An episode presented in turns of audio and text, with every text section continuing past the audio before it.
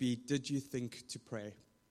And on that note, um, we did sing a song this morning, and uh, we've had some discussions and jokes and laughs about it before when we sing Day and Night, Night and Day, Let Incense Arise.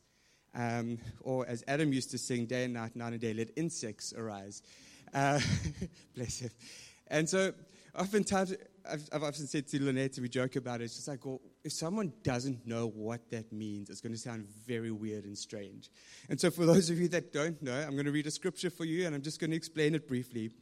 This is from Revelation 5, um, and I'm going to read from verse 8. And it says, And when they had taken the scroll, the four living creatures and the 24 elders threw themselves to the ground before the Lamb, each of them with a harp and golden bowls full of incense, which are the prayers of the saints. There's another scripture in Psalms that talks about our prayers rise like incense. And so oftentimes prayer and praise is referred to as incense, which then rises to God. And so that's when we sing that song, we sing that section, that is what we are declaring. It's like, may our praise and our praise rise day and night to the Father and bring him a sweet smelling aroma. Living in this country, you'll all know that incense saturates the room, it permeates your skin, and it sticks on you. And that's kind of what our praise and our praise do when they go to heaven, is it permeates the room, it changes the aroma, and it sticks to whatever it encounters. And so that's what that means. Just a brief explanation for you. Um, right, then, if you have your Bibles, you can turn to Ephesians 6, so long. I'm going to read a few scriptures this morning, actually.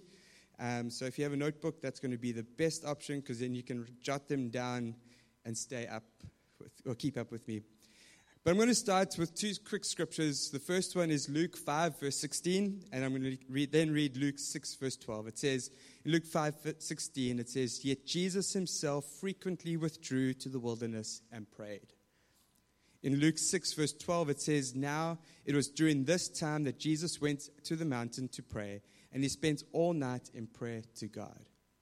That last scripture is in context where he's just performed some miracles, I think in Galilee, if I'm not mistaken, and it's just before he calls the 12 disciples to himself and anoints them to go out.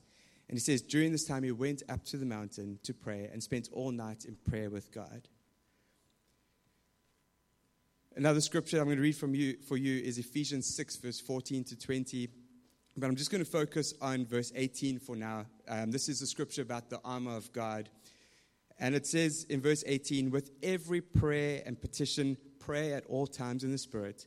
And to this end, be alert with all perseverance and request for all saints. In Philippians 4, verse 6 to 7, it says, Do not be anxious for anything. Instead, in every situation, through prayer and petition and thanksgiving, tell your requests to God. And the peace of God that surpasses all understanding will guide your hearts and your minds in Christ alone.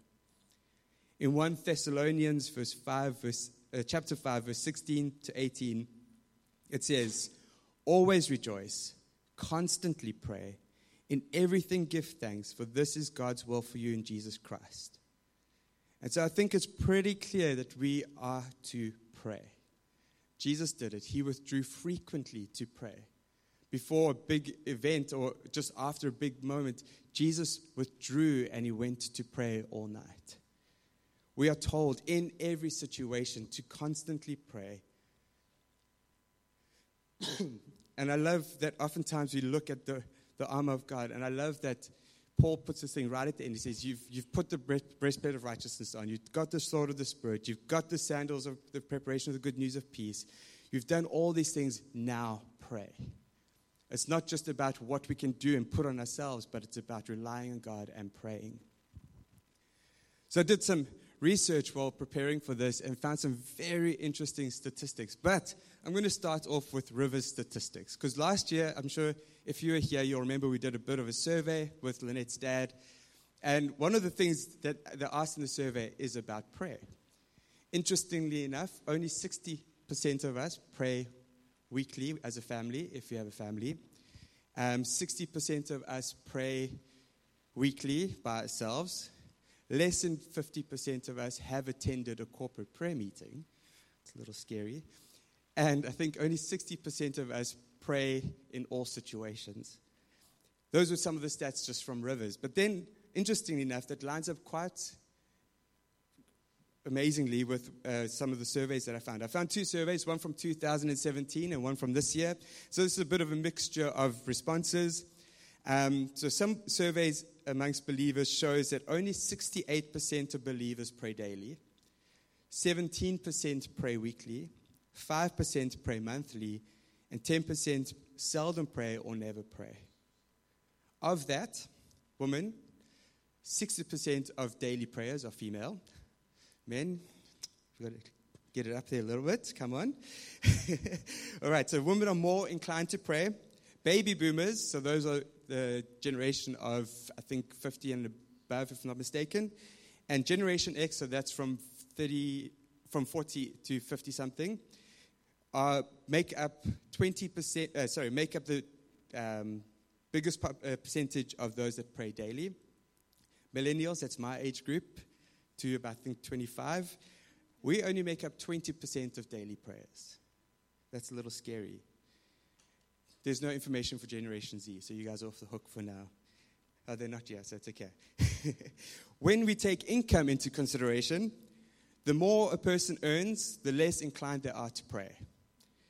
Um, for people who earn less than $30,000 a month, they make up 60% of daily prayers.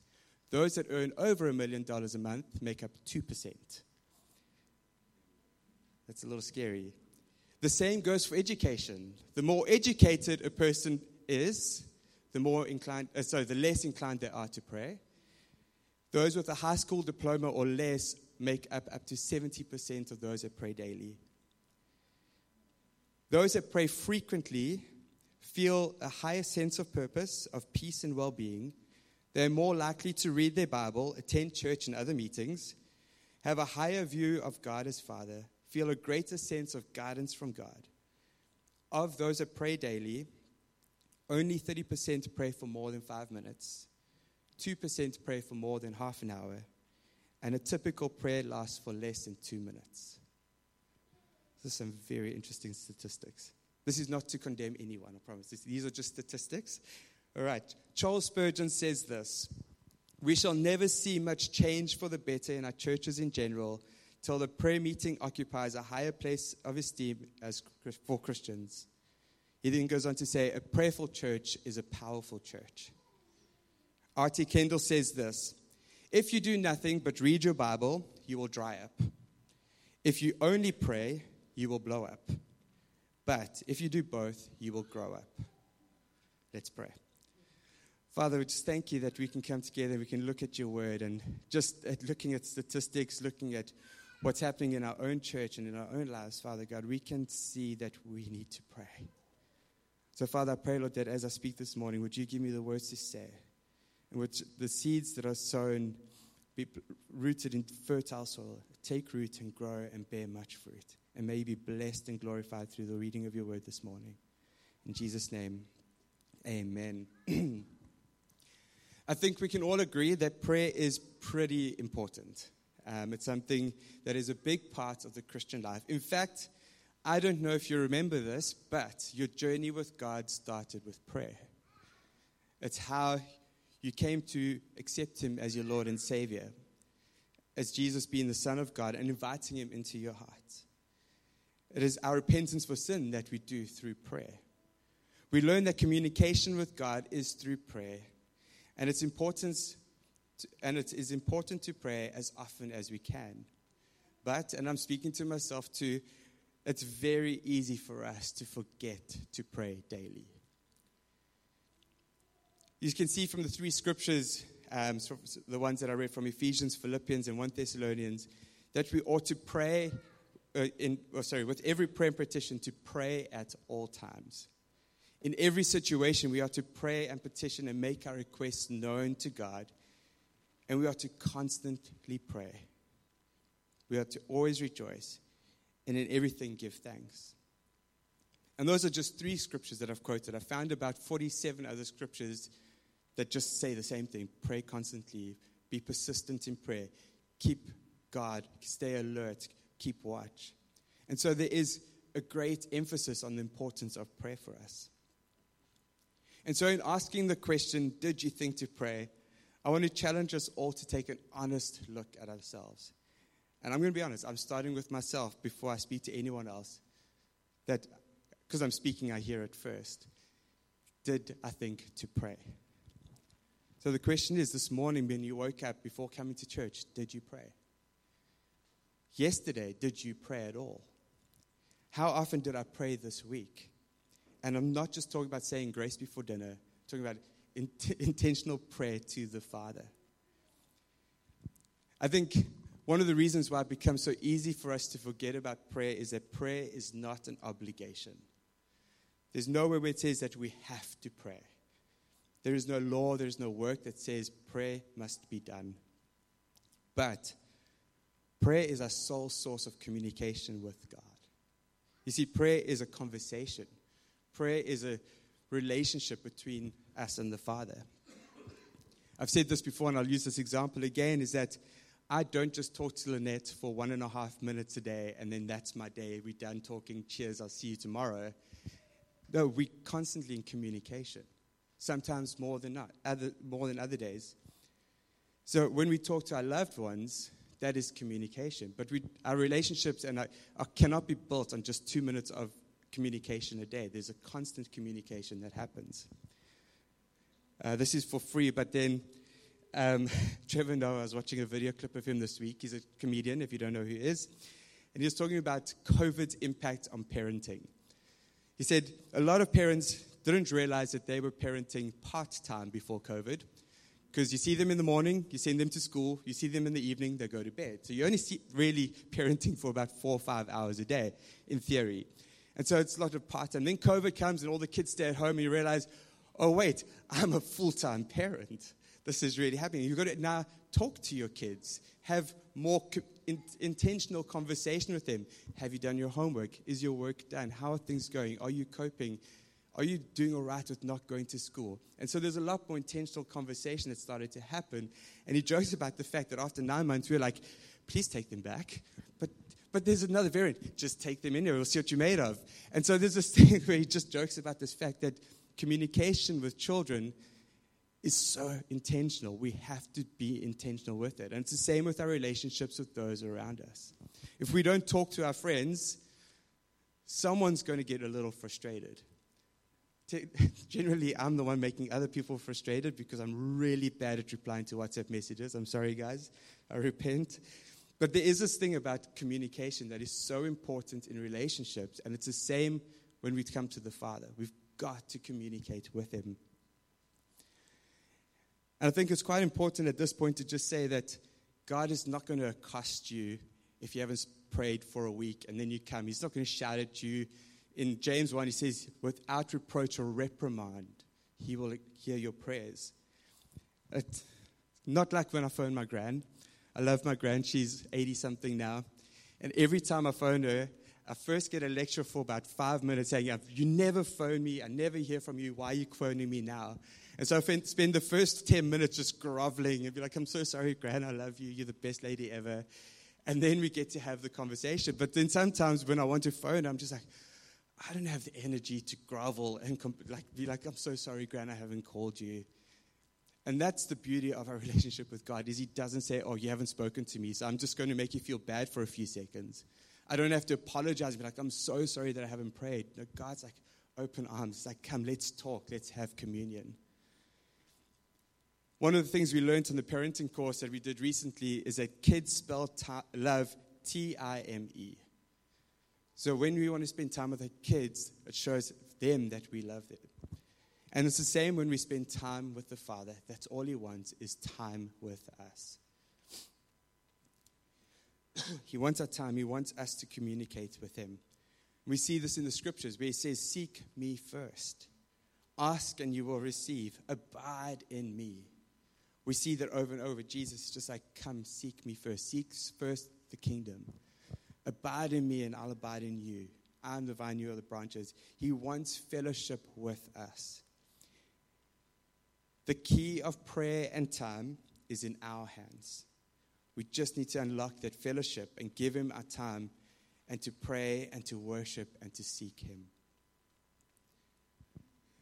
in conversations with prayer with some people over the last few days, I've asked, actually asked some of my clients that aren't Christians, the Muslims, been, that's been fun. Um, we're talking to some Christians, very interesting answers. Um, but I just probed and asked a few questions like, what are some of the hindrances that stop us from praying? What is it that gets in the way of us just breaking through that thing and actually praying more often? And so I'm going to focus on three things this morning. I'm going to go, go through, I don't want to spend too much time going through that. But what I loved about the set list this morning, Lynette knew I was talking about prayer, but she had no idea that this was my first point. In the songs that we sang this morning, it was about, You have made us righteous. You have made us faultless before you. We are forgiven. There's these songs about righteousness coming through Christ. And so the first excuse that came up the most with the people that I spoke to, this mostly from from actually from both sides of the fence is that people didn't feel worthy, they felt they weren't righteous enough, or they felt that they were too sinful to pray. And I'm going to read a verse from 1 Timothy 2, verse 5, and it says, For there is one God and one intermediary between God and humanity, Jesus Christ, himself human, who gave himself as a ransom for all, revealing God's purpose at his appointed time. You see, the quick answer to the statement of I don't feel worthy or I'm not righteous or I'm too sinful is that Jesus became our intermediary for us between God and humanity. He made us righteous through his death and resurrection. He has settled the price that was owed. He has forgiven us of our sins, and we have put, been put in right standing with God the Father. Therefore, we can come at any time before the, before the Father in prayer.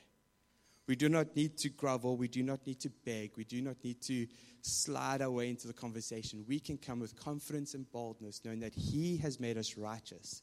And because of that, we can step into prayer with Him. We, don't do, we, not, ah, sorry, we do not need to do anything other than start talking to Him. If you want an example, we can have one from Psalm 51. This is a psalm of David that was written after Nathan the prophet confronted him after his affair with Bathsheba. And I'm probably going to read the whole thing. It says, Have mercy on me, O God, because of your loyal love. Because of your great compassion, wipe away my rebellious acts. Wash away my wrongdoing. Cleanse me of my sins, for I'm aware of my rebellious acts. I am forever conscious of my sin. Against you, you above all, I've sinned I've done what is evil in your sight. So you are just when you confront me, you're right when you condemn me. Look, I was guilty of sin from birth, a sinner the moment my mother conceived me. Look, you desire integrity in the inner man. You want me to possess wisdom. Sprinkle me with water, and I will be pure. Wash me, and I will be whiter than snow. Grant me the ultimate joy of being forgiven. May the bones you crushed rejoice. Hide your face from my sins. Wipe away all my guilt. Create for me a pure heart, O God. Renew a resolute spirit within me. Do not reject me. Do not take your Holy Spirit away from me. Let me gain experience from the joy of your deliverance. Sustain me by giving me the desire you obey. Then I will teach rebels your merciful ways, and sinners will turn to you. Rescue me from the guilt of murder, O God, the God who delivers me. Then my tongue will shout for joy because of your deliverance. O Lord, give me the words, then my mouth will praise you. Certainly, you do not want to sacrifice or else I'd offer it. You do not desire burnt sacrifices. Sacrifices God desires are a humble spirit. O God, a humble and repentant heart you will not reject. Because you favor Zion, do what is good for her. Fortify the walls of Jerusalem. Then you will accept the proper sacrifices, burnt sacrifices, and whole offerings. Then the bulls will be sacrificed on your altar. You see, David came before God after being confronted with his sin. When he was at his lowest point, he cried out to God. If David, who was called a man after God's own heart, can sin and at his lowest point come to God in humbleness and repentance, how much more can we know that we are welcome in the presence of God? The key is humility and repentance and gratitude. See, the presence of God is open for every person. The presence of God is open for those who are seeking, those who are lost, those who are broken, those who are anxious, the lonely, the sinners. The presence of God is open for those on the mountaintop, those that are rejoicing, those that are full of joy and thanksgiving.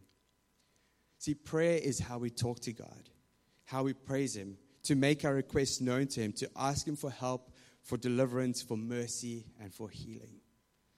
And so it doesn't matter what state you're in, the presence of God is open to you. We can step in and boldly, with confidence, come and we can pray because Jesus has made us righteous.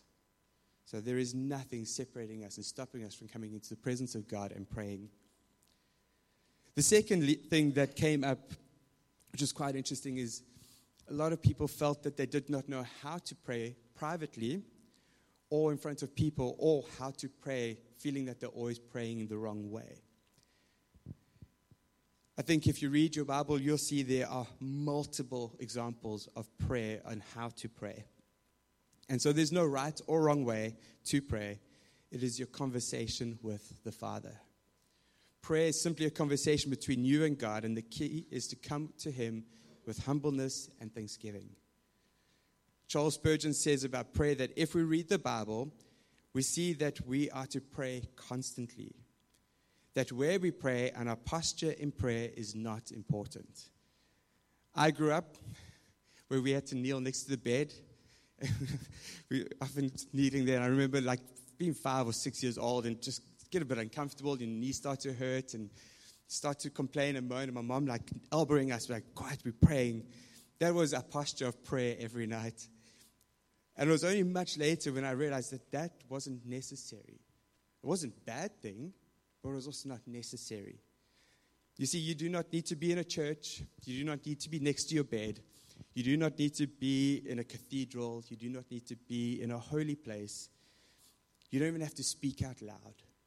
Where you are how you pray and your posture is not important. You can pray in the car. It's probably a good thing to avoid road rage.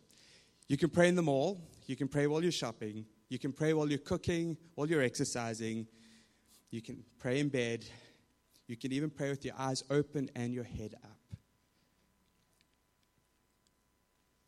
You see, posture is important as well. When I talk to my wife, if I and coming to her with a request or an apology, I'm not going to stand with my arms crossed and be like, I'm sorry. Because that shows a posture of defiance and defense and just being closed off. It's the same when we pray to God. We don't pray and be like, Dear God. like the, our body language is important. There is a thing of humbleness when we come before someone and we stand with uh, arms open, arms down, like, I'm sorry, or thank you so much giving a hand out. Um, we know that the universal sign of surrender is hands up. So we come before God and say, God, I surrender to you. We can lie face down before Him in prayer and reverence of Him, in humbleness and in awe of who He is. It is also important that while our posture and where we pray is not important, what is important is that prayer is a two way thing. We pray to God, but He speaks back to us. And so part of our prayer posture is to listen and to be still. You see, listening and being still is an integral part of prayer. Listening to what God is saying. It's important to find the way that God speaks to you. Some people hear the still small voice just stirring in their spirit, in their soul, in, in, their, in their belly, that just there's a peace or an understanding or something. Sometimes it's your own voice that just comes with these things that is not your own thoughts. Sometimes you might get a picture or what might look like a video, but God speaks to you through vision. Sometimes it's a dream. Sometimes it's a scripture or confirmation, but to find the way that God speaks to you. And don't be in a rush. Take your time, allow Him to speak to you. And then the third thing, it's probably my favorite excuse, partly because I get it in my profession all the time as well, is I don't have time. And so, my question to the statement of I don't have time is how can you not have the time? In Colossians 4, verse 2, it says, Be devoted to prayer, keeping alert in it with thanksgiving. At the same time, pray for us too that God may open the door for the message so that we may proclaim it to the Gentiles. In Romans 12, verse 12, it says, Rejoice in hope, endure in suffering, persist in prayer. So, just as in a relationship, we need to communicate often and persistently and constantly, we need to do that in our prayer with the Father. Communication in any relationship, friendships, family, marriage, children, takes time, it takes effort, it takes sacrifice, and it takes us being proactive in prioritizing that communication. It's the same with prayer. We've got to be proactive in coming before the Father and praying. It's not going to happen by osmosis. It's not going to happen just out of nowhere. We've got to actively be like, you know, God, I'm going to pray. I'm going to take this time. I think the most, there's two places where I think prayer is the most frequently used. One is before any exam any kid ever writes. I remember my mom would be like, if you study, God will bring everything to remembrance. I remember before every exam, I'd be like, God, I studied, even though I knew I hadn't. I'm like, please help me to remember everything I've learned. Apparently, I only learned, remembered 60% of what I learned. But it's just, there was this thing of like, that, that's when people pray. When you can't find your car keys and then you're in a rush, you're like, oh God, please help me. I can't find my keys. I mean, there's nothing wrong with that, but don't let that be the only time you pray. Don't be your grace before dinner, be the only time you teach your kids how to pray. Do it consistently, persistently, and at all times. One of my favorite things about Dave and Kathy, they'll be coming next month again, is I remember the first time I visited him was three years ago, and we were driving to the nursery to go buy some plants for their garden. And it was just amazing for me, like just in the middle of conversation, Dave just starts praying. He's just like, God, this is so menial. We are on our way. Please help us find the best orange trees and the best apple trees for our garden. Something so simple, so profound. But going back three years later, the garden is blooming with lemon trees and orange trees and the most amazing fruits and vegetables everywhere a simple thing of just making prayer a part of their lives in such an easy and beautiful way. There's so many other examples going to a restaurant with him, like, Lord, let us get a good waiter who knows exactly what we want. And then just having the best experience and being able to then minister into the person's life. Because when we pray constantly and in everything, our minds shift, our perspective changes, where we are more open to hearing the Spirit of God. that was for free. See, prayer, like communication, is important no matter whether we want to do it or whether we don't want to do it. In fact, Paul says, in everything, make your requests known to God. He doesn't say, when you feel like it, come before God and pray. No, he says, in everything, especially in those moments where you don't want to. See, oftentimes when we don't want to pray or we feel like we are too sinful or we're not righteous, that's the enemy trying to isolate us from the presence of God. You say, that's the enemy coming and say, you know what, actually, you're not good enough to pray, so don't do it. God's going to shout at you or he's going to reprimand you. No, that's when you should run to the Father and say, God, I need you. You see, it is a tactic of the enemy to try and tell us that we can't talk to God. R.T. Kendall has a book called Did You Think to Pray? And one of the quotes he says is this I cannot imagine a greater motivation to pray than that God enjoys having me in his presence. He enjoys my company.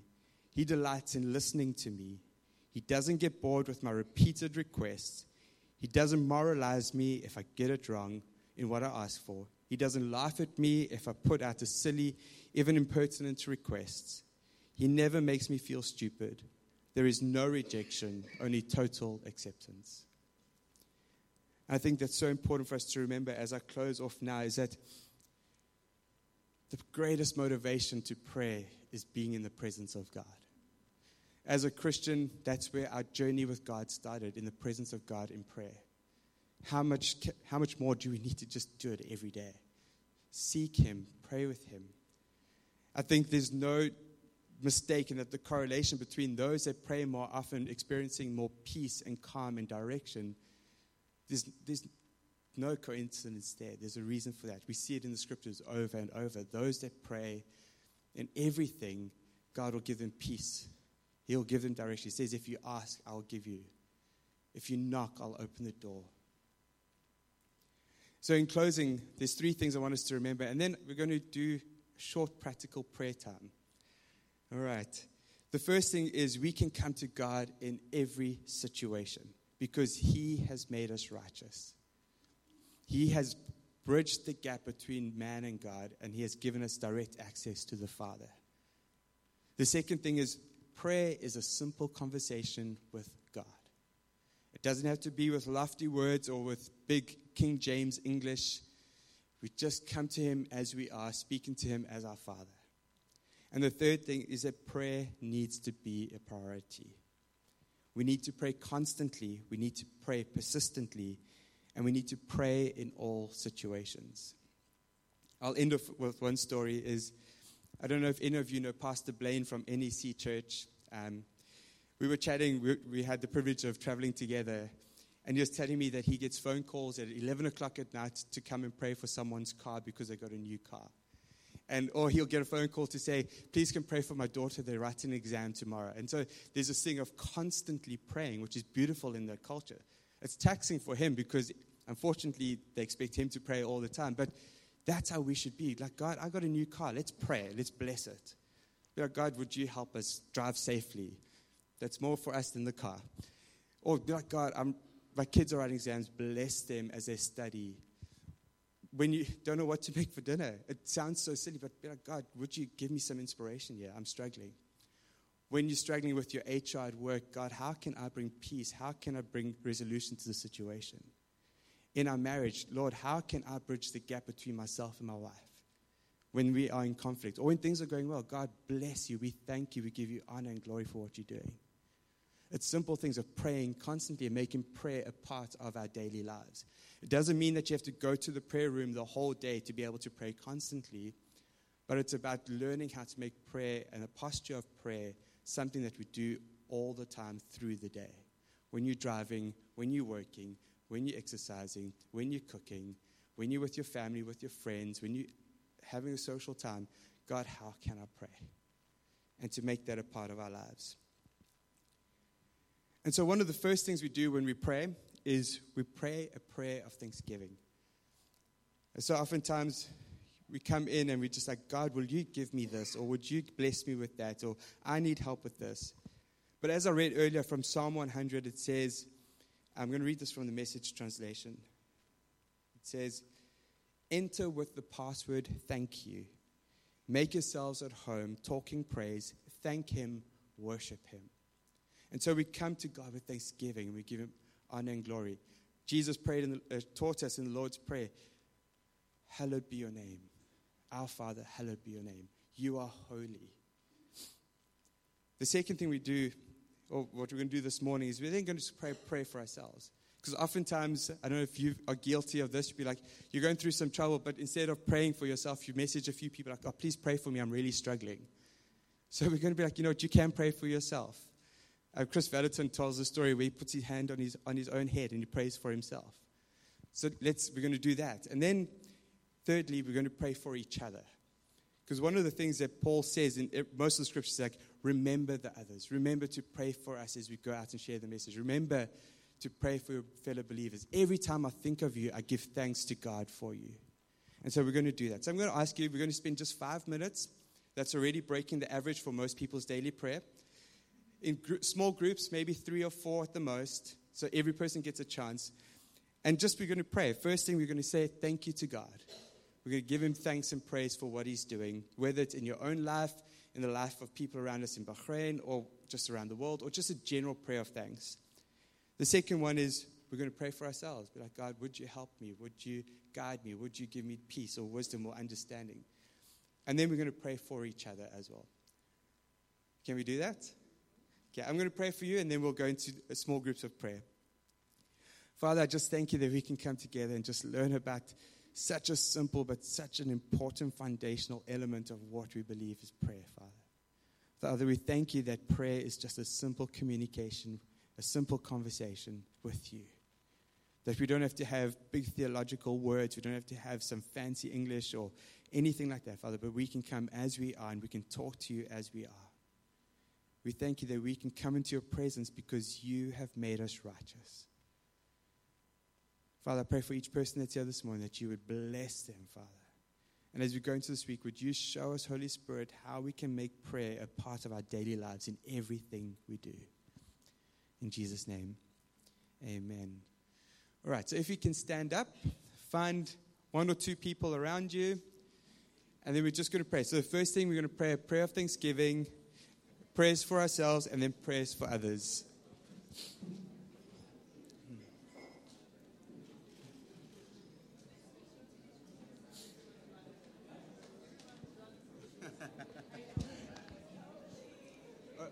Only, four, people have left.